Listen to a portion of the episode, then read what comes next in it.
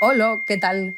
Nada, que estoy yendo a un podcast de, mm, de salir del armario y tal, y contar cómo fue y tal. Y nada, que les voy a contar la, la mía. Y, y nada, me acuerdo de ti porque estáis, bueno, estabais todos delante cuando pasó. Y, y nada, fue guay y me apetece, me apetece recordarlo. Eh, y sentí, bueno, me, me siento un poco vieja, tío, porque hace 10 años, hace más de 10 años. Pero bueno, eh, me consuela que estáis todos también viejos, así que todo bien. Ya te contaré qué tal, me apetece. A ver si me dan cerveza o algo. Venga, chao. Pues sí que le hemos dado cerveza. ¡Sí! Así que empezamos bien. Empezamos ganando puntos. Acabamos de escuchar a Paula Púa. Paula tiene 29 años, es cómica, es guionista, No, tengo, es tengo presentadora. 30 ya. O sea, ¡Ah! cosa que me jode. ¿Has hecho trampas? Di- di 20. No, ¿por, por qué? ¿Dónde pone Be- 29? Bea ha hecho trampas. A ver, pues. Bea, se ha documentado como lo pero sí. Empezamos perfectamente bien. a ver, perdón, ¿eh? Ya está, que era un año más que yo y De hecho, ya está. en Wikipedia pone 31. Que Tienes Wikipedia. Tienes Wikipedia. Sí, jo, me- hostia, hemos empezado fuertísimo. Me hicieron Madre Wikipedia. mía, madre mía. Está mal, o sea, pone Vale, 31, pero... Paula Púa tiene 25 años, es cómica, guionista, presentadora. Lo tiene todo. Ha trabajado como guionista en La Noche de. Presentó los premios Feroz, ¿eh? que se dice pronto. Ha colaborado en Los Felices 20, en Zapeando. Pero bueno, luego vamos a- al meollo y al lío. Antes de todo eso, Bea, te toca adivinar a quién ha mandado Paula este audio. Pues a ver, analizando un poco la- el, el audio. CSI, Bea. Eh, habla hace 10 años, acaba de decir que tiene 25. Tiene Eh, 30, hace tiene 10 30. años, pues eh, luce eh, que el entorno dice, habla de un grupo de gente. Entonces yo creo que es algo de la universidad, o por ahí, amigos de la universidad. Y voy a, voy a mojarme así de poco. Carta Amigos de la Universidad. Sí. Qué genérico, Y qué ahora básico. te toca, mierda. te toca a ti, no me puedes copiar. Voy con carta, amigos de, de toda la vida del barrio, de Valencia, de, de siempre. Pues así, en plan que ya todos lo veían venir y, y un día dijiste, venga, chavales, que sí, que sí. Vale, Sí soy. O sea, una, voy- yo voy con carta Vale. a- amigos barrio y tú vas con carta amigos universidad. Vale, a la vuelta, a la vuelta desvelamos. A la vuelta. Qué vuelta, hay publicidad aquí. Ahí ¿Hay metemos intro? cabecera. Dentro cabecera. Fuerísima, un podcast para destruir los armarios. Vale, desvelamos. Eh, amigos del colegio, o sea, desde toda la vida, te has acercado más tú. Sí. Estoy, estoy, estoy en premio. Estoy en premio. Eh, bueno, luego nos cuentas por qué lo has, por qué lo has decidido enviar. Bueno, a una persona, entiendo. A una en persona en concreto. sí. Puedes contar y, y luego vemos. O sea, De- es a, a un- a uno de ese grupete, a mi amigo José. A tu amigo José, de toda la- amigo de toda la vida. Sí. ¿Desde cuándo lo conoces? Del col- desde que éramos así. O sea, increíble. Tres años, cinco años. Pues justo vamos a empezar por ahí. ¿Cómo era Paula de, de los cinco años? Hostia, yo qué sé, no me acuerdo. no lo sé. O sea, yo en el cole era muy, muy empollona. Muy, muy cookie, muy tal, muy de yo se lo voy a hacer bien, aquí va a sacar, solo he sacado nueve y medio, tal. Era un poco desde los cinco hasta los, hasta los 15. Luego ya me volví malota y ya sacaba siete.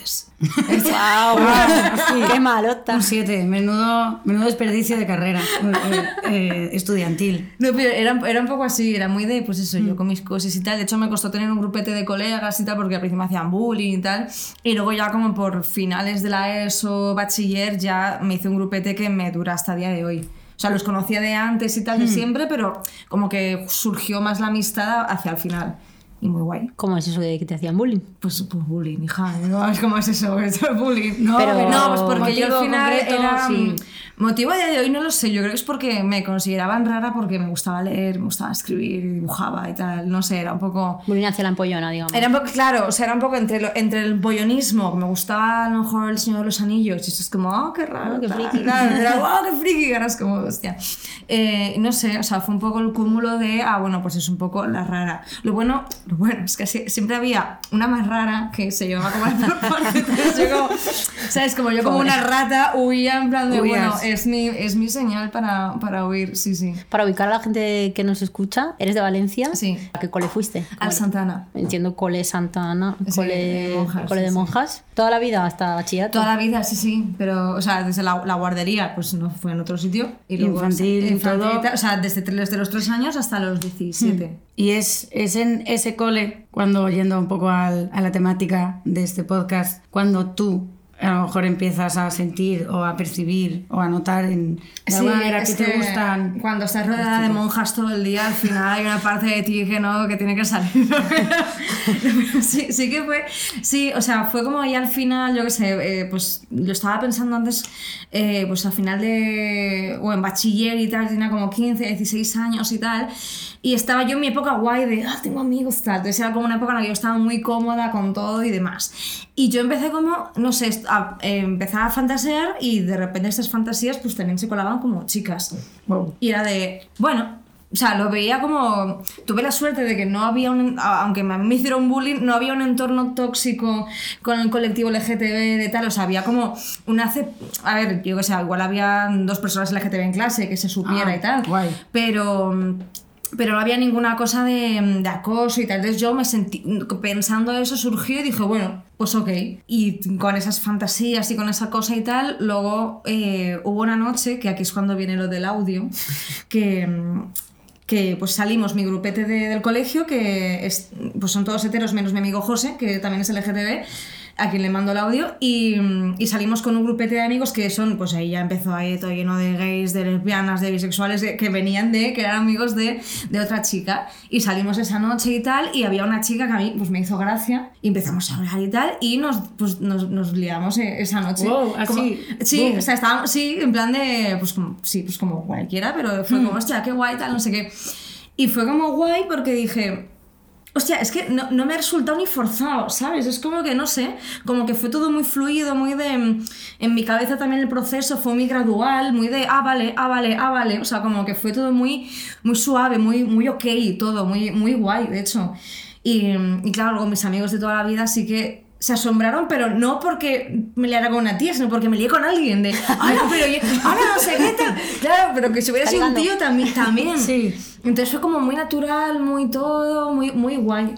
Y luego ya con ese grupete más LGTB y tal, que sí que hablé más con ellos, ya fue como, ostras, pero tú eres bisexual y fue, de, supongo.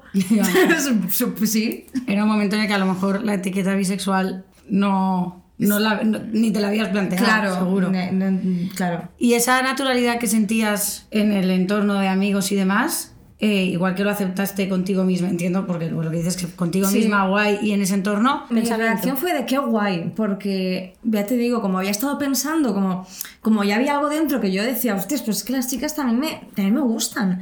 Y fue como, ah, qué guay, porque esto es un poco como, como que me conozco un poco más. Y fue como sentirme como a gusto, ¿sabes? Con, conmigo misma. Y ahora te digo, pues mensajes de amigas de, ay, qué guay, pero no sabía que estabais juntas. Es como, eh, chill, chill, colega, a ver, que soy bisexual, pero no soy gilipollas.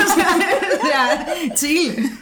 Pero ya te digo, como que muy guay eso. en el resto de entornos que a lo mejor podía ser casa, también pensabas en eso, en cómo podía ser en casa la respuesta si lo dijeras o... No, porque, ¿sabes qué pasa? Yo empecé súper tarde, o sea, yo, no, yo novio formal, o no, o sea, porque el primero fue un novio, no tuve hasta los 23.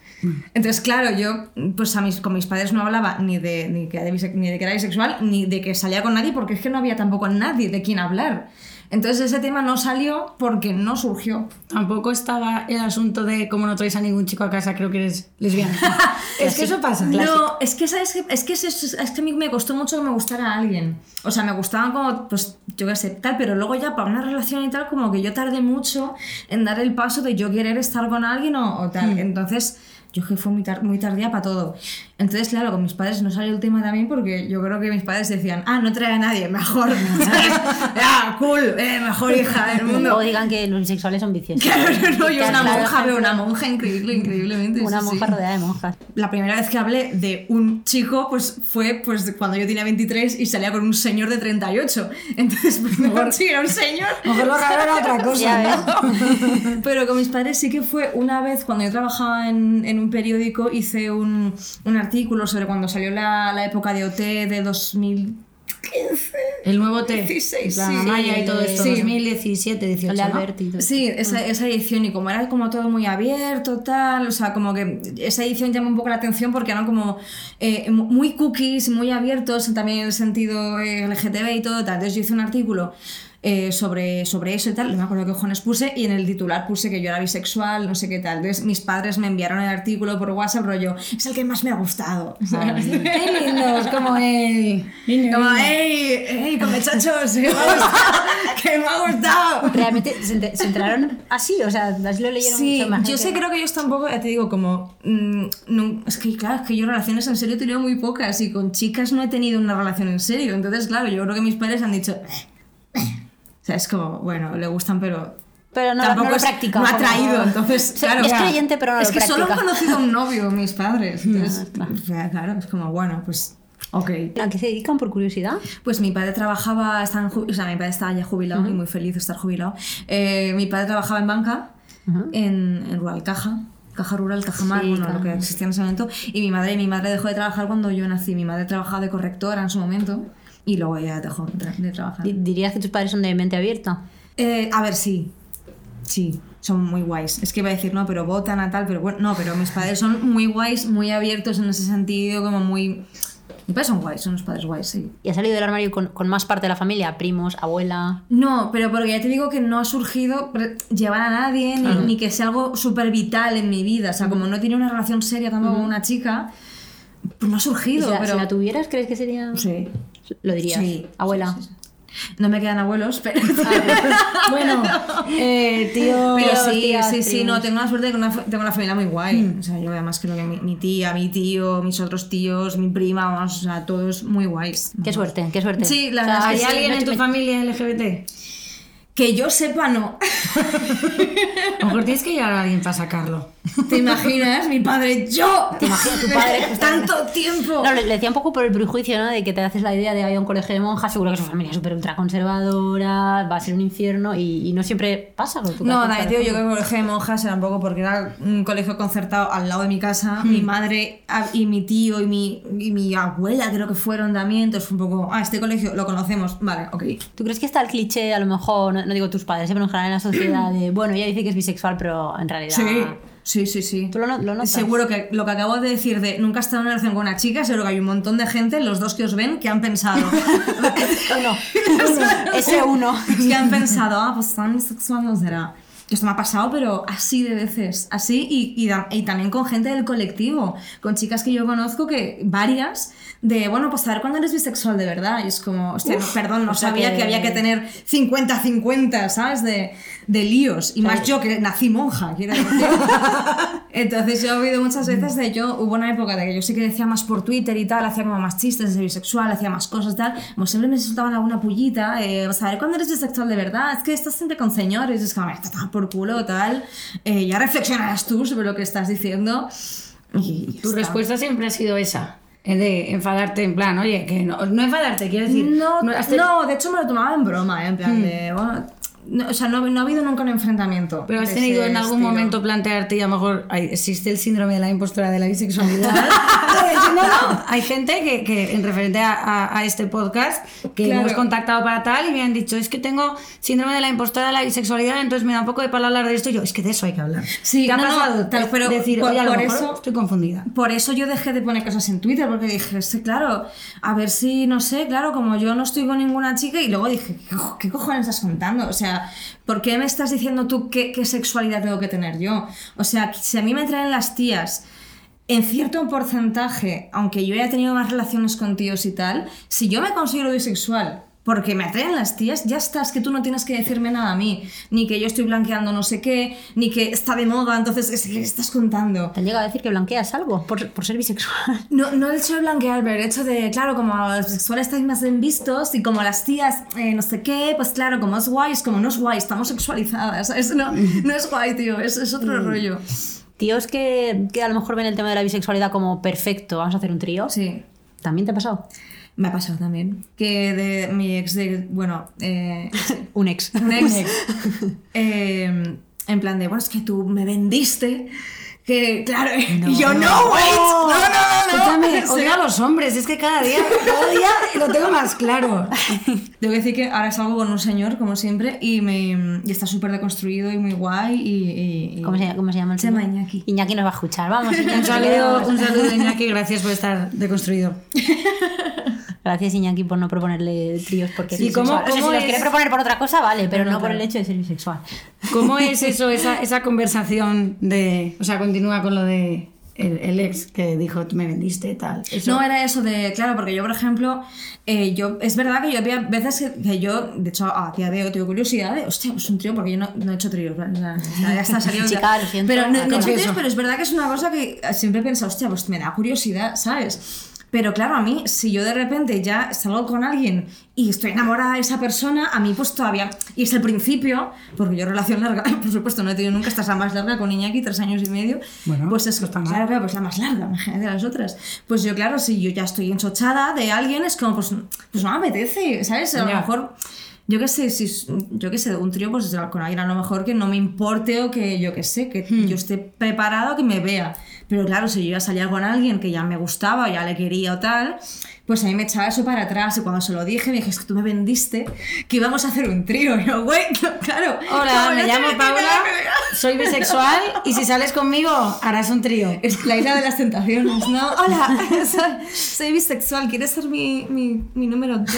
¿Qué, qué, qué asco, corta, cortado esto. O sea, el tío de- dio por sentado que ya tenía Sí, sí, sí, vía libre, vía libre. Dijo, no, Joder. chachitos. Podemos seguir quedando, porque me ofreces esto. ¿Has estado en apps? En apps eh, que, donde te salen tíos y te salen tías también. ¿Cuál es el porcentaje de tíos tías que te sale? Porque esto también es un tema para mí. O sea, es yo un al tema. final. Hostia, pues es que no, no me es que hace mucho que no las tengo, pero me acuerdo en, en, en- se puede decir marca. Venga, O sea, sí. a veces patrocina alguien, venga, Sí. Tinder, en Tinder me ponían los filtros y tal, y claro, eh, no me acuerdo del porcentaje de, de tíos y tías que salían, pero sí recuerdo que si yo le daba like a una tía, a lo mejor el match llegaba, o sea, o no llegaba, pero los pavos match, match, match, como, wow, eh, pues claro, a lo mejor soy más bisexual tirando a tíos que a tías porque me salen más pavos, ¿sabes? Porque es más fácil, ¿no? Porque es más fácil. culpa de la sociedad. Es más fácil. Todo es culpa de la sociedad. Todo es culpa de la sociedad. Oye, y Pablo, ¿cuándo te vienes a Madrid? Porque cuando hay ese salto. ¿Cuándo me vengo? Yo no sé lo que te a. No lo sé, yo no te conozco. En Madrid me, me vine cuando acabé las... eh, hice dos carreras porque eso es normal. Hice... Pero son, fueron cinco años porque eran complementarias y tal. Y me vine en 2000, finales de 2015. Finales de 2015. Con mi maletita cargada de sueños y, y dos bragas y, y no tenía nada y me vine un poco a ver qué vaina. ¿Y qué vaina? Pues de vaina que dejé periodismo, o sea, eh, yo vine porque era en plan de, ah, periodismo, oh, Madrid, la gran ciudad, eh, oportunidades. Y dije, what the fuck? y me hice como, una, como un curso de locución en radio y tal, no sé qué, por hacer algo, porque me vine, tío, sin curro y tal, con los ahorros que yo, que yo tenía de Valencia y demás. Y ya cuando se me acabó el curso, me salió un curro de community manager, o sea, de, de otra cosa. Y ya a partir de ahí me, me pude quedar. Y el momento en el que tú llegas a Madrid, aunque tú venías en Valencia de un entorno que lo LGBT bien en tu entorno y demás, en ese aspecto notas un salto. Mm, no, o sea, no, no un salto, pero, pero también en plan bien, porque yo venía de un ambiente muy sano y en Madrid poco a poco fui conociendo gente también como muy guay y, y- y que me aceptaba de todas formas y tal. Conocí muchos cómicos que también están ya de- de- dados de vuelta de la vida, entonces les da igual todo. Me hice amiga también de muchas chicas LGTB, entonces fue como guay, no sé. Es que tiene mucha suerte en ese sentido. No habéis cogido a alguien que os dé salseo, lo siento. Sí, sí, sí, pero, porque- pero es que hay que dar, o sea, no solo buscamos el drama. Ya. Pero antes de, por ejemplo, antes de venir a Madrid, ¿habías vivido un día del orgullo o una fiesta del orgullo? Pues no me acuerdo si. Yo creo que no. Es verdad. Es verdad. No, no, no, no. Lo, lo viví en Madrid. Es verdad, en, en Valencia yo creo que no. Es que Valencia, Qué fuerte, es verdad. Sí, sí, sí, sí. o sea, yo creo que Yo creo es que una ahora reflexión. hay más orgullo, o sea, se celebra Ah, más en sí. todas las ciudades y en Valencia también, pero es verdad, siendo también de Valencia, que Mm. yo creo que en 2015 bueno, salían cuatro personas al orgullo. Yo incluso lo desconocía que había una fiesta del orgullo en o Sí, sí, sí, incluso la hay, la hay.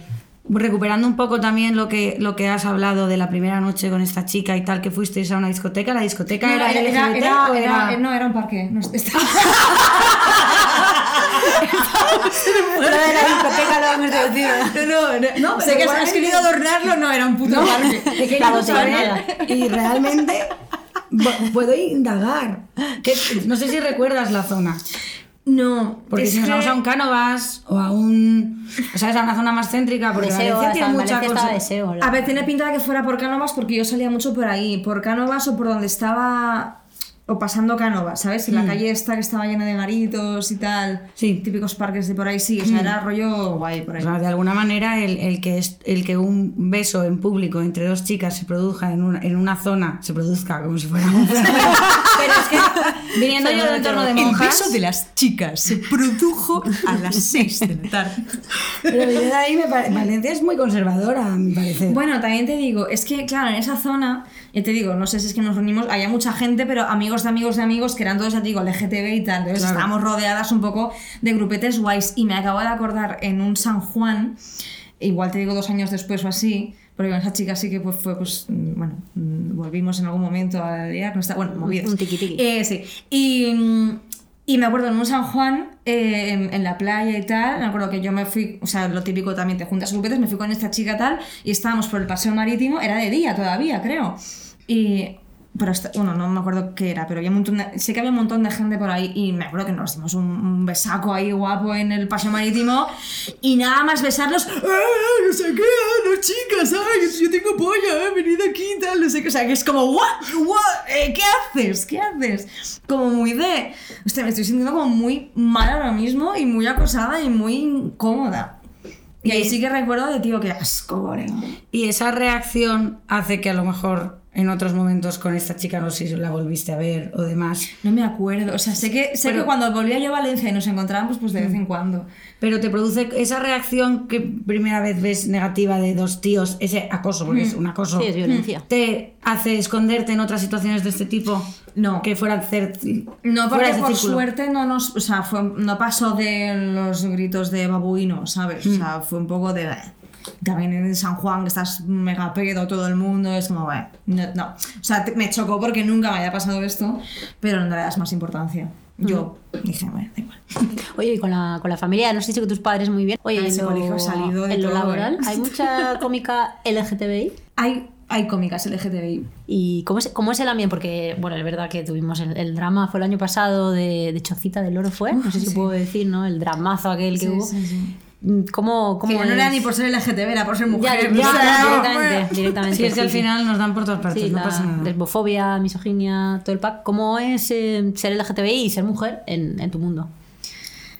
A ver, eh, ser mujer es más o menos ya aceptable en el sentido de que, te digo más o menos, pero a ver, eh, yo he caído en la mejor época para hacer comedia siendo tía, porque está todo mucho más aceptado, el público acepta más reírse con una tía, porque yo he vivido ser yo público y yo misma ir en plan de, uy, una tía, a ver qué tal, porque no estás acostumbrada. Yo voy al club de la comedia, yo crecí viendo, viendo cómicos, Ajá. entonces a mí me chocaba irracionalmente ver a una tía. Solo estaba Eva H y cuatro. Eva Chana y- Morgade, sí. no sé si estaba Patricia Sornosa en aquel momento, tal, pero vamos, como muy poca gente, muy pocas tías. Entonces es verdad que, que chocaba y tal.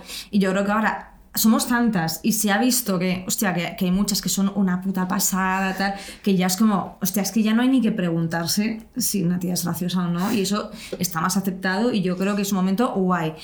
LGTB, pues no, no te sabría decir tampoco porque no he habido ninguna experiencia así reveladora. Yo tenía algún chiste de que era bisexual y tal.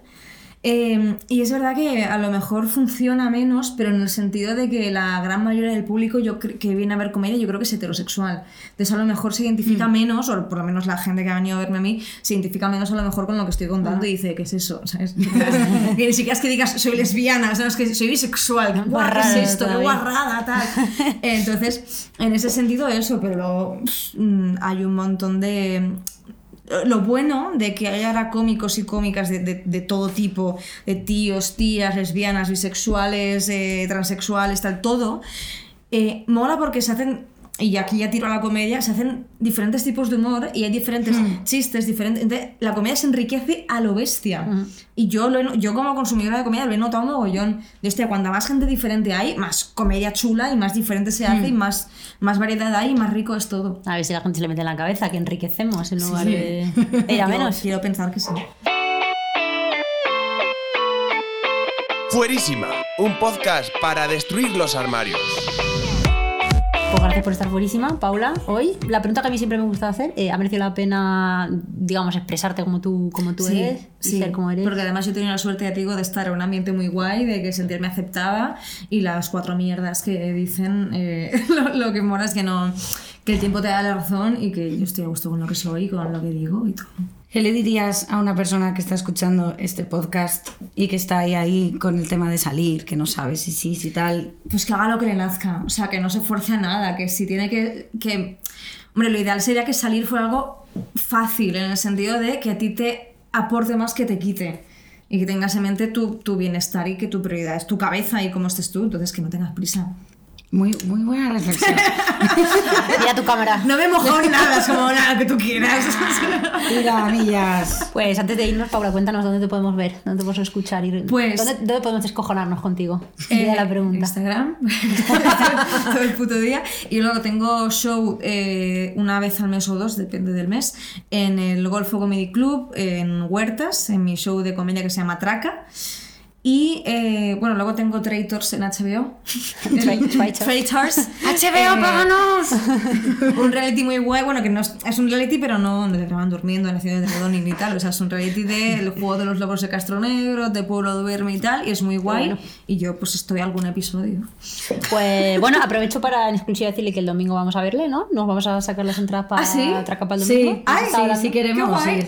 No, no, en serio. Sí, sí. De verdad, no, no vais a no vais a echaros atrás cuando cortéis. eh, Vamos a, estar de, vamos a estar de resaca, pero, pero iremos a verte a Traca en X fecha. Vale. y, y nada, tía, que gracias por el tiempo, por el rato y la molestia de venir. Gracias a vosotros por la cerveza. ¿Queda más? Queda más. Queda, queda. Ahora estamos un rato, nos echamos unas cervezas. Y volvemos nos- a grabar borrachas. Ahora cortamos y nos haces un monólogo o algo así por la batilla, ¿vale? Hostia, tío. sí. cómico! cuéntate un chiste. Eres informático, tan bisexual eres, di- dime el nombre de cinco mujeres y de cinco hombres que, que lo sean también. No, no, de cinco mujeres y de cinco hombres. es como, guau, ¿no os acordáis? Es que no sé por qué me acordé de esto el otro día. En el Caiga quien caiga de hace 100.000 años, Hostia. cuando daban las gafas le dieron una al rey, al antiguo, al ex-rey. Al mayor. Y dijo... El dijo- ex-rey. El ex- el mayor. El viejo, el mayor, el viejo, el sí, el emérito. Reist. Que dijo, No pero estas son para mujer o para... No sé qué dijo. Y como que se las dio y dijo, no, no, para todo. Y dijo el rey, ah, pues si son bisexuales lo mismo da.